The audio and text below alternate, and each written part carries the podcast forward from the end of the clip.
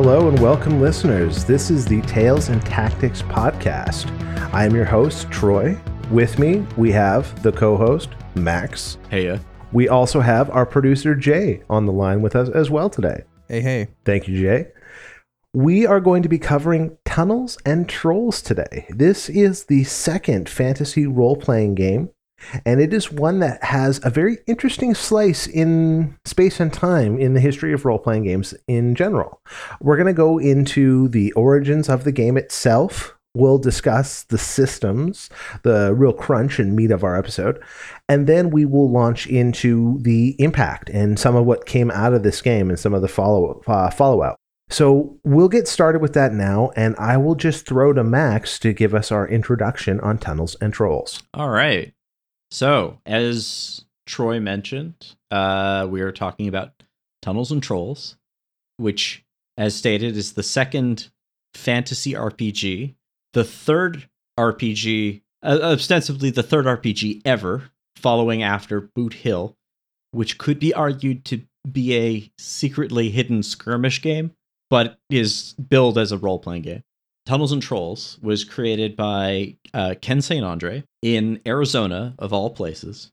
The, the story goes that he had been looking to find a copy of Dungeons and Dragons because he had read about it, and he couldn't find it in any store. And then eventually, he found a friend of his who invited him to play it, and they could not make heads or tails of the rules.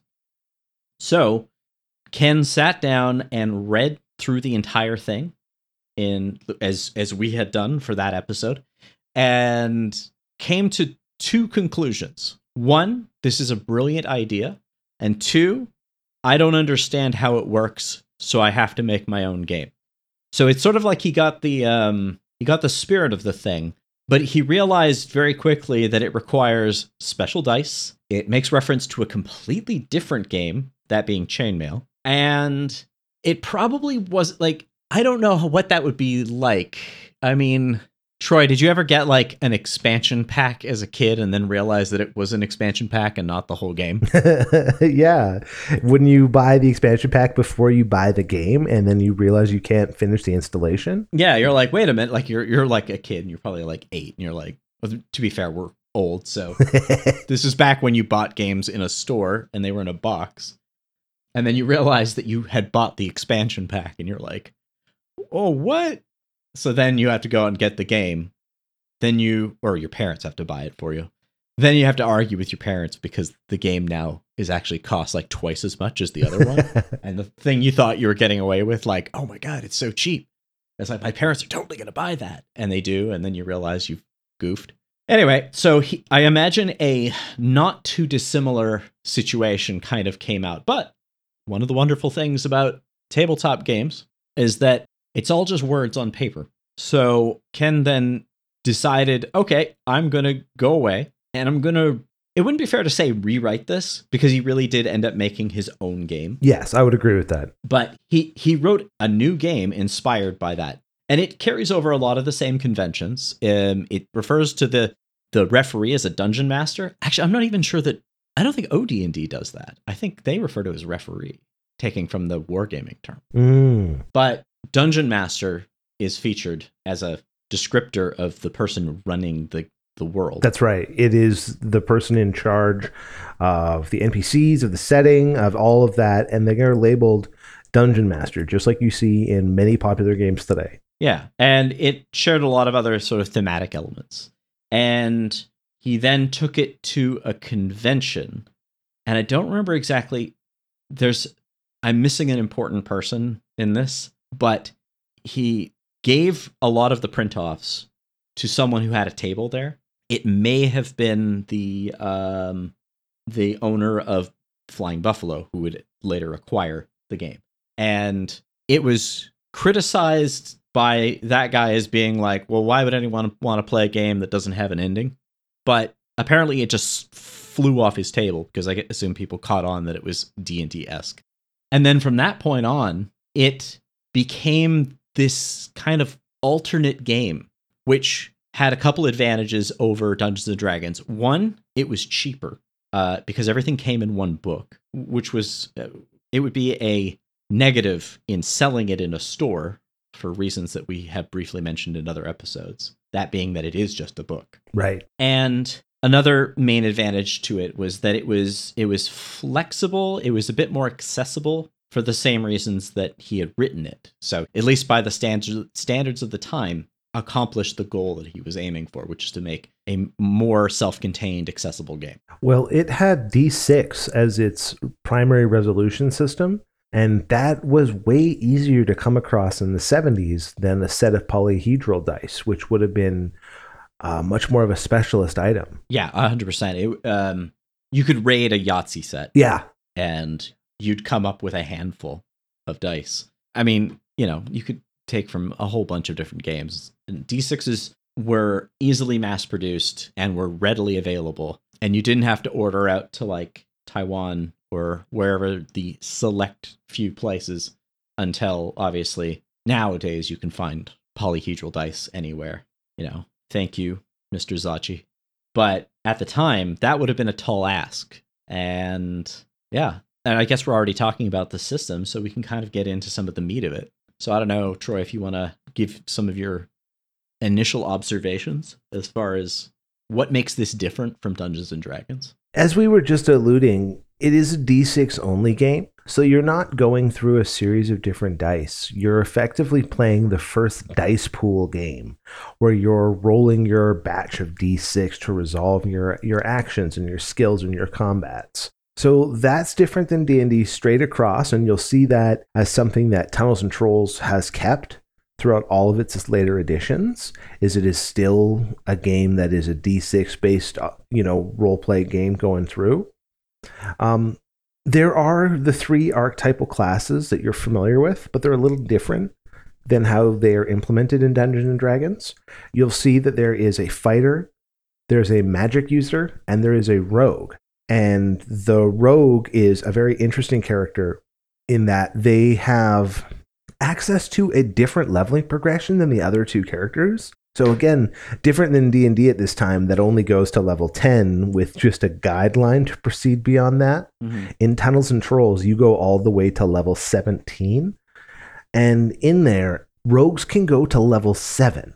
At that point, you have to multi-class into either fighter or magic user from the master rogue uh, entry. I got the impression that it was sort of like multi-classing, but it was more like changing tracks entirely. That's probably a better way to describe it because you kind of just like pick up where you are and just start on the new path and start accruing experience going forward that way.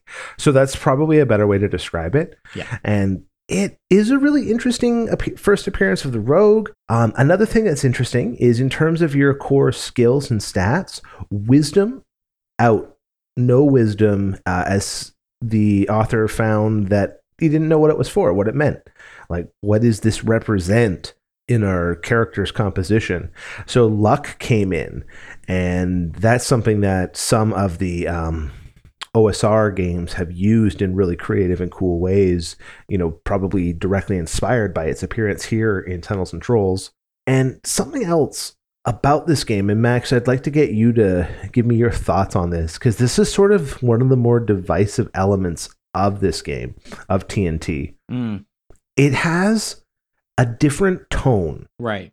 Like it has a sense of humor and a lightness to it yeah. that does and does not land. There are times where there's like a certain playfulness I think that I like, and there are other times that it kind of comes off as I don't know, not my not my flavor. Yeah. So Jay and I briefly spoke to our local games guru who works at the comic and game store in our local area. And this is a guy who remembers first edition in great detail, including original Dungeons and Dragons. So he's a venerable old nerd in in the most flattering way I can mean that.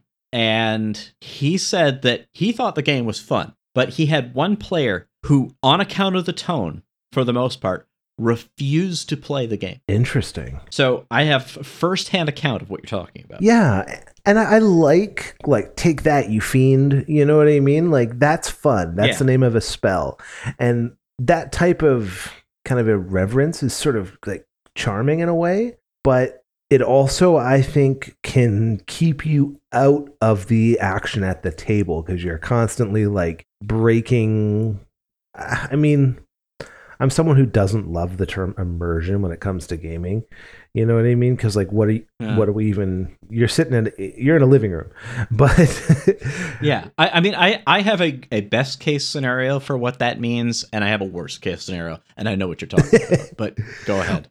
Do you think that Kane's, uh, Ken St. Andrew kind of, or sorry, uh, Ken, Ken St. Andre wanted to kind of keep it a tongue in cheek style? I think that well, very little tone is carried across in D and D, so I feel that th- that's a personal choice on his part. Mm, okay. I, I think that's his own interpretation of those rules, or or what do I say the uh, the theme. right. Yeah. It's something that I was sort of almost surprised by when I read it the, through the first time. I was like, "Oh, this is sort of weird in a way." It it kind of has like, yeah, like you say, um, OD&D almost tries to be without editorializing. You know what I mean? Yeah. Um. But like, just here, them's the facts. Yeah, I have a new from reading this, and we will get into how it's written, which was a mixed bag for both of us. Yes. Um, I have a new appreciation for Gary Gygax's writing and its clarity. Not that uh, Saint Andre's Andre's stuff, like clearly he has really good ideas, and I I like his interpretation of those ideas, but his actual description of it is a little murky at times. Yeah, I think you put it. It's simpler, but not as clear as D and D. Yes.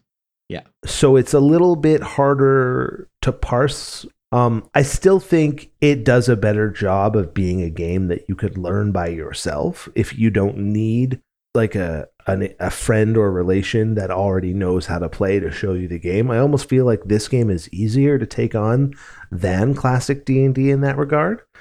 But I do agree. Uh, Saint Andre's writing is a little bit of a mixed bag. It's a little. It's not weird or or off putting by really at all, but it is just a little bit strange.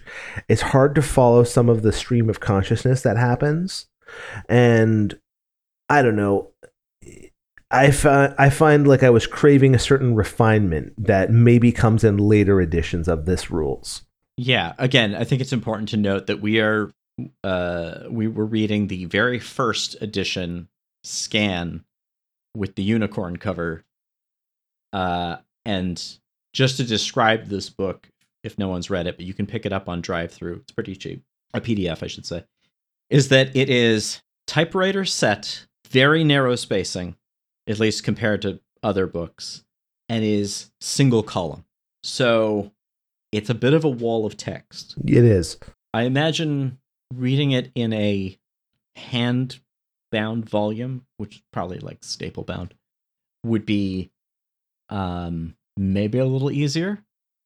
But it's especially from us coming at, uh coming from reading um Warhammer Fantasy Battles, Yes. which i- which is so like and it's it's clunky in its layout but in a way where it leaves lots of white space and it's very breezy and it's it has that refinement of clarity those authors know how to write rules which is actually i'm starting to understand more and more to be a unique skill in itself just as say writing narrative or or stories is a unique skill. Writing rules in a way where people understand it is interesting. And this is a really good example of not so much not how to do it, but how having your ideas clear in your head before you start describing it is very important because while it is broken into sections, it does kind of go through them in a particularly weird order where I felt like,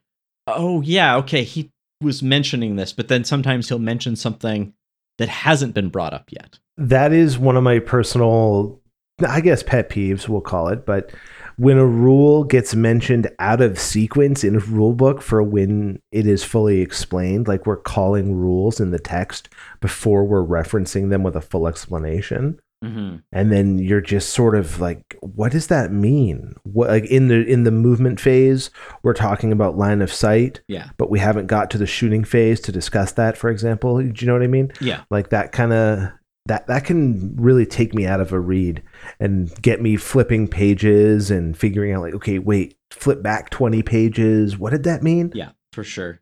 Oh, just offhandedly, I looked up. Um, you mentioned that the the rogue. So the rogue as a rogue is um is unique to tunnels and trolls, but the thief class would have been mentioned about a year before this.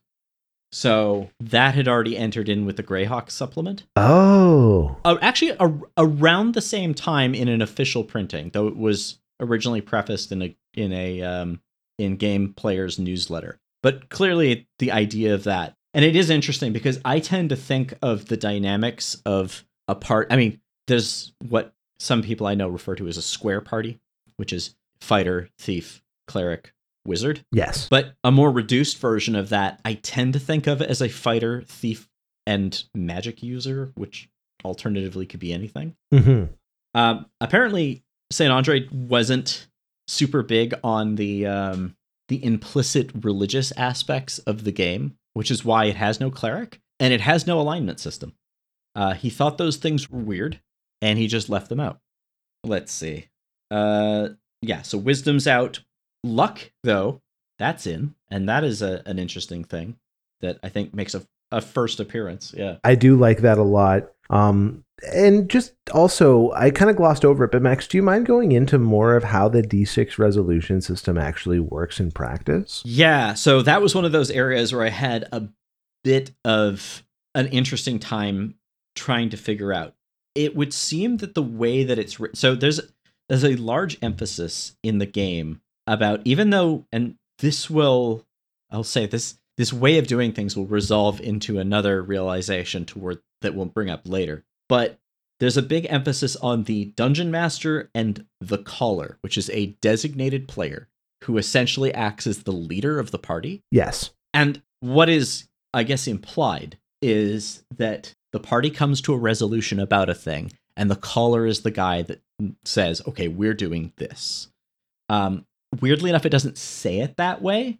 And one could be led to believe that there's like one guy at the table that's just making up decisions for everybody.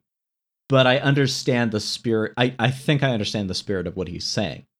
Then the way that it's worded a little bit oddly, but essentially the difference in constitution between the party of heroes and the party of enemies, or single enemy, is the threat of attack. So there's a essentially it creates a variable which is the, the number that is being rolled like onto. So you're you're rolling and you're adding this difference. The more odd thing happens when the attack is made because then the characters roll saving throws against damage rather than rolling to hit. I can see by that decision alone that would create a very specific dividing point between people who would be familiar with D&D and people who would play this. Mhm. Obviously, your super geeks are going to play everything, Yeah, we are. you know. And I certainly I certainly would give this a try, but there are some people who have pet systems because it's what they're familiar with. We can call them the conservative player or GM. And that would be that one there might be a bridge too far for some people. But yes, there's there's a particular dice resolution system which is effectively based on hit dice. Uh, Constitution is so the way that stats are developed is same idea, 3d6 in order. Constitution is more of the deciding factor in a combat. Strength seems to be more based around what you can carry, or rather, how much you can carry, and has some sense of what weapons and in some cases what spells you can use. And armor is a direct constitution modifier as well, just showing again how important constitution is. Yeah. The system is more based around mitigating damage than necessarily making hits. So in D&D, armor adds to your AC, which is essentially your ability to evade being hit. Whereas here, it's a deduction of damage. You'll see this in other systems. D&D until like more modern like OSR games, the idea of armor being a deflective quality rather than an absorbing quality, kind of unique to D&D for quite a while. Right. I mean, there are other examples of it, but I'm thinking of like uh RuneQuest uses absorbing damage armor. We'll do the RuneQuest episode. I look forward to it. Rules light, it is not. Fun, it is. yeah, no, it's it's some good stuff. I like me some percentiles. It's a it's a different beast. But even in that case, and that game would have been coming out. So I'm trying to I'll try and put some contemporary gaming context here. So 1975 would have released Boot Hill. We would have released The Thief. Um, Empire of the Petal Throne would have been a pretty hot ticket around that time. And so th- this is really the burgeoning inceptional point of role playing. And Tunnels and Trolls is an interesting thing, which I do think had a lot of influence. And as I said, we'll get into some of those.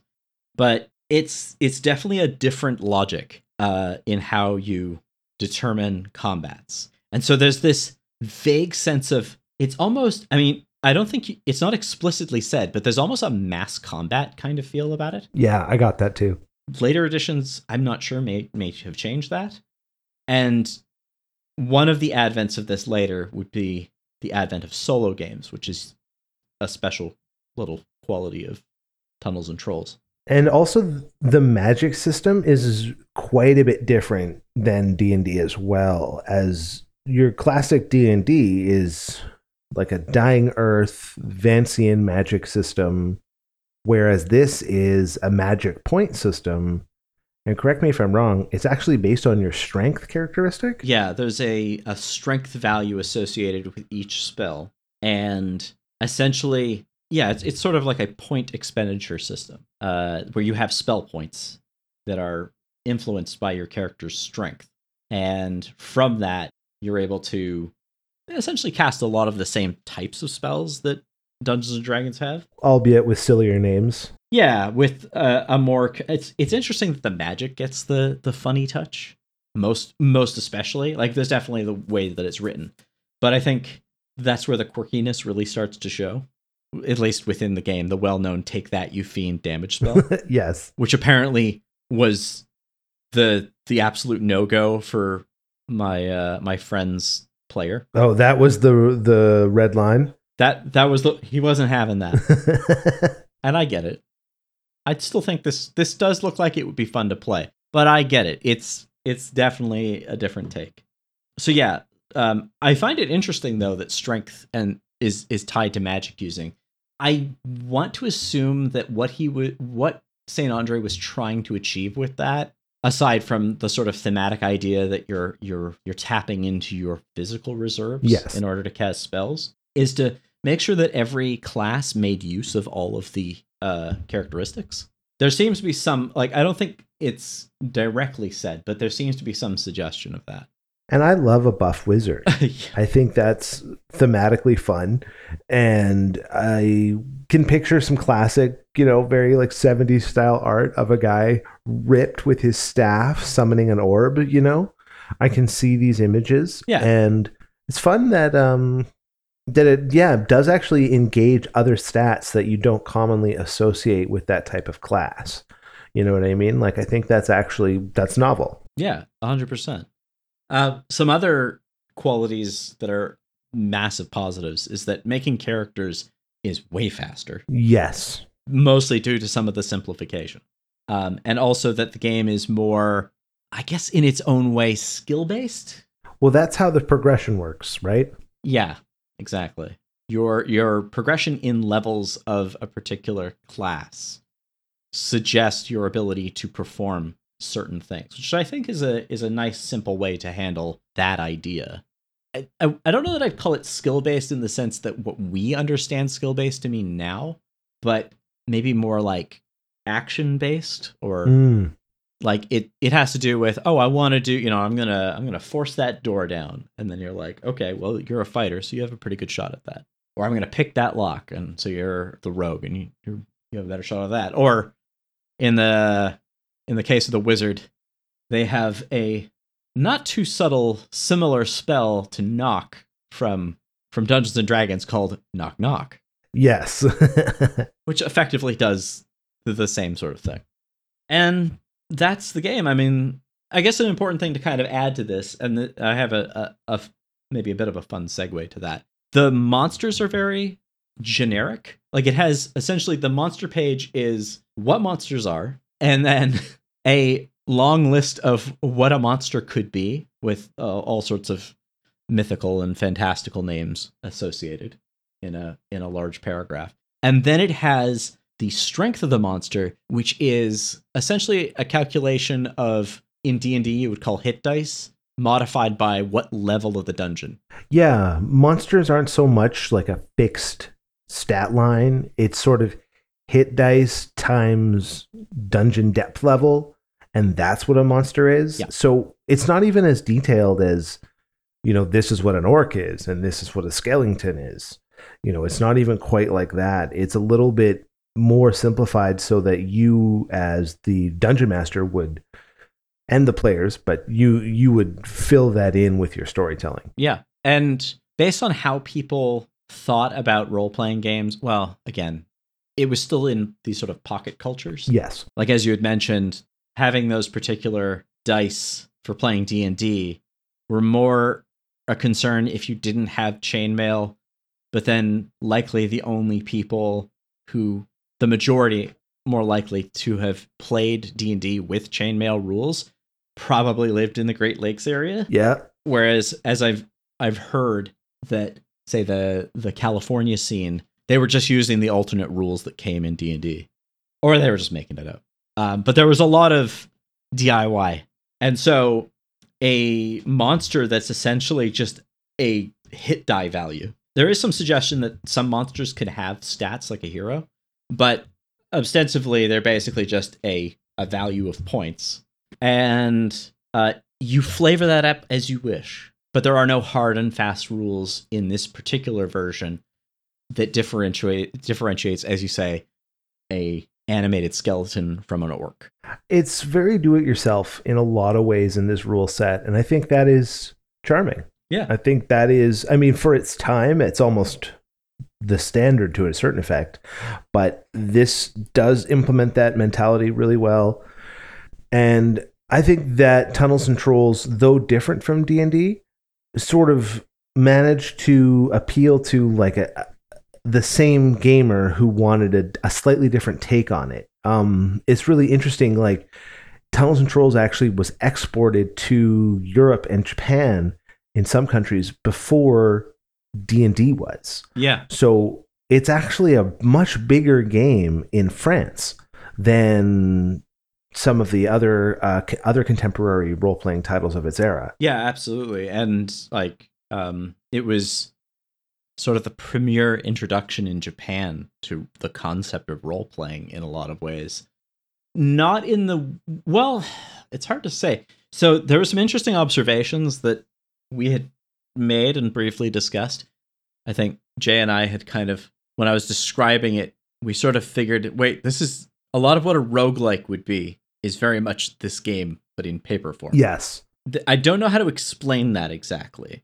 Maybe it's because it has this sort of hack style mentality, and I mean hack in in the sort of hacker and hack and slash sort of combinational term. hmm But a lot of the things that you'll find in a game like Rogue or NetHack are almost more obviously in this. And I thought that was amusing. I was like, I wonder how much influence this has actually had on computer RPGs, Yeah. especially early ones. I totally know what you mean because it did give me a NetHack vibe. That's something that I did. I don't know if that was me bringing that to this game, but I kind of felt that too. more so than d&d um because d&d is very rooted in its wargaming sort of past Yeah, D and D had like one of the um, criticisms or comments that I had read about D and D of the time. That was actually sort of a, a praise to Tunnels and Trolls. Was D and D was still a glorified miniatures game. Yeah. and Tunnels and Trolls put the storytelling first. It's almost like a theater of mind game. Um, in in even the way that you add up your your dice resolution mechanics, you know what I mean? it's sort of a, a, a the the role is a kind of miasma that coalesces into something that happened Yeah, Uh, as a as opposed to this lead figurine touches this one and then some dice are rolled and then a thing happens yeah, and D&D definitely feels more like that.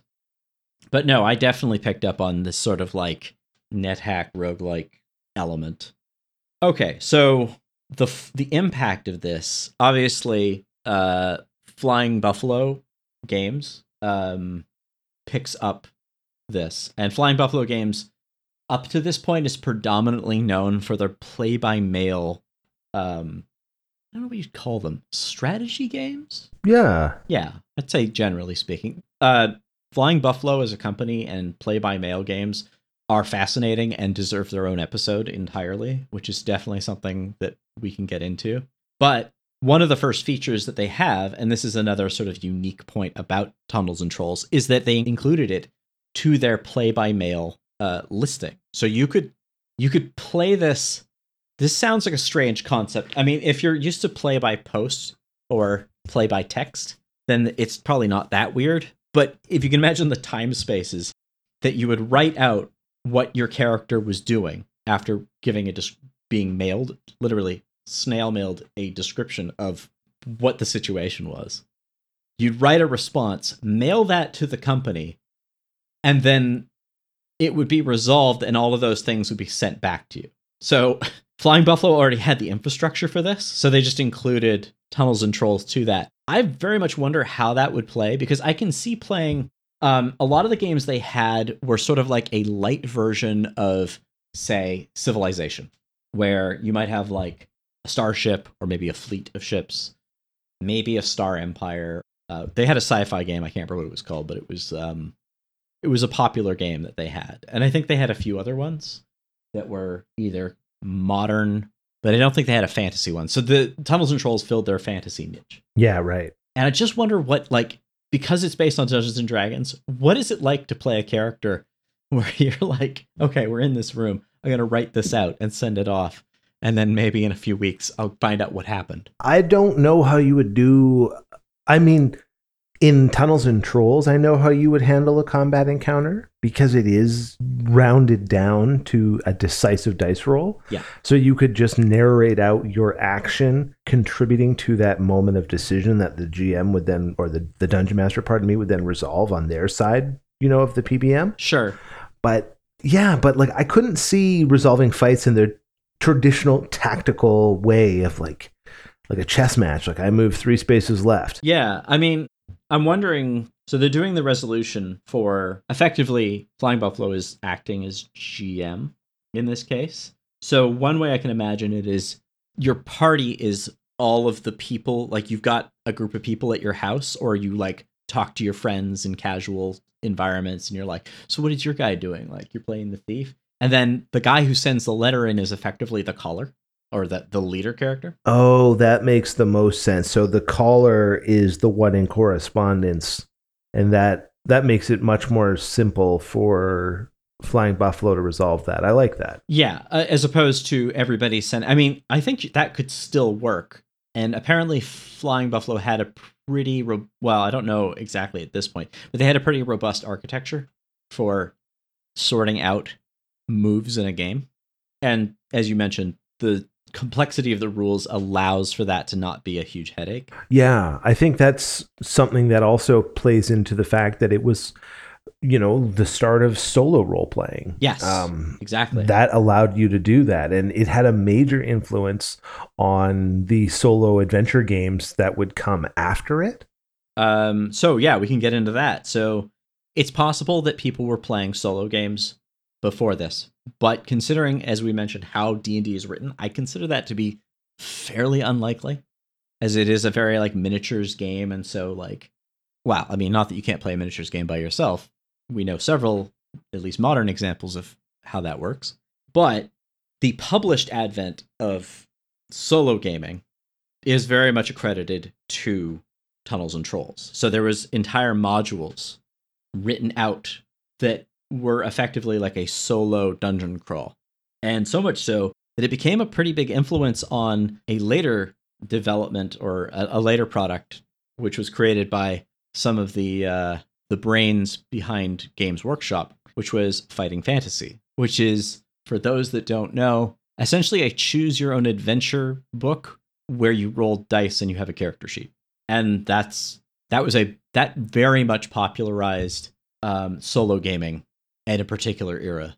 But it starts with fly, uh, Flying Buffalo's solo products, and it's an interesting idea because I do think it kind of comes from that play by mail thought process. It does. Because a- as we mentioned, like at least one version of this, and we don't. I'm not sure this is exactly how it worked, but yeah, you you'd have your friends IRL, and then you would make a decision, and then one guy would write the letter, and then it's not a far leap from that to just being the one guy, and you've got a party of four characters, and you just write the letter, Yeah. and then well, why do I need to send this away when I could just do it all myself? I mean, that's the ultimate appeal of solo gaming is I can just do it all myself. And being able to uh, hit that and hit it so early in the history of role playing is really very fascinating. And yeah, like fighting fantasy, like you said, by Ian Livingstone is like wouldn't exist without the modules that Tunnels and Trolls first had. Yeah, again, there's a lot of interesting firsts. As you mentioned, it's near to a dice pool game. I don't know it's exactly doing that, but I do agree that there's a there's an element of adding certain values of d6 dice together and the the more generally the better. Yeah, that's kind of like a modern shorthand to describe it, but you're right. It's a little different than say like a Shadowrun D6 pool, but it still gives you like an idea of of of what you're looking at. Yeah.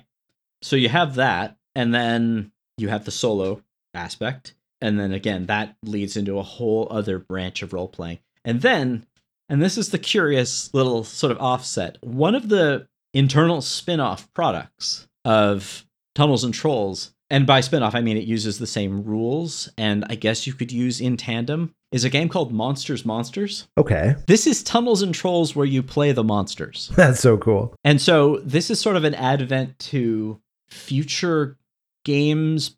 I mean, again, I don't know exactly how much influ- influence it would have, but at least it seeds the concept for things like Vampire and Werewolf by White Wolf. And so it, I guess it sort of laces the idea of like a kind of horror game. I again, I think the more premier or the the more sort of like starting point for horror gaming is either Call of Cthulhu or Chill Yes. but there's a there's a there's a little kernel of that in monsters monsters That's interesting. one other thing that sort of occurred to me is that monsters monsters could because it uses effectively the same rule set again i think it would be the second edition so the edition following this one because this is very much it's it's kind of its own thing. I from what i understand the second edition of tunnels and trolls is much it's a bit more refined. It has a lot more specifics. Um, but monsters monsters i get the sense that that's how they made the monsters more complicated Hmm. as well. So that the, the gm has more bits to work with and it effectively can treat some of the monsters or all of the monsters like characters that they can use but it's so obviously because the rule system is so light i don't know if that was the initial idea and i don't know that um it may have had that but then it was very easy to say well why can't the players just play the monsters so there's there's another unique offering from this line of of games Yeah. so any any final thoughts um There's it's quirky it's weird it's quirky, it's weird. It its tone can get back and forth at times, but it does have some really neat ideas like the way that you dig a dungeon layout as the dungeon master, um, the presence of those supermarkets at the entrance to a dungeon for players to arm, equip, and stock up before they go down. And there really isn't like a narrative justification for this for this type of sales front at the entrance of a dungeon, Yeah. but it's there and it's ready for you. So there's these like weird, interesting concessions the game makes to be more playable in a certain way, and that is not a bad thing. So it's it's cool. Um, in terms of my experience with it, I haven't really seen that it like sometimes you read a, a game and you just know you have to play it. I didn't quite walk away with that feeling from Tunnels and Trolls, but what I did like was what I know that it's set up for future games. So I can kind of see a lineage coming out of this for other games that I am interested in. Yeah. I mean, to my own my own sense of that, I got a bit more of, hey, this looks like fun than I would have got from original Dungeons and Dragons, which was a bit more academic. Yeah. Um, I I agree. It wasn't like oh I've got to play this right now, but there was a bit more of oh this is this feels approachable. Yeah. I I sensed a different uh, sort of accessibility that I didn't get from OD&D. Yeah, uh, and apparently it's I mean, I I have repeatedly through this episode mentioned how some people were not were very nonplussed by the idea of playing this.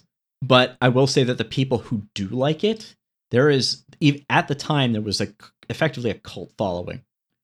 And they were known for being friendly, collaborative, and much more, I guess, because of the nature and the rules of the game, much more sort of loose and relaxed than say the the sort of hard-headed grognard that might be playing D&D. Agreed. Less grognardisms. Yeah, it's not coming from that that mindset. Um you know, I I like to bitch and moan too about things, but ultimately you got to take a step back and basically be like, look, it's a game. If you don't like it, either change it or don't play. Yeah. It. Suit it to your needs or find something else. The writer is oftentimes not in the room with you watching you play, so you can do what you want.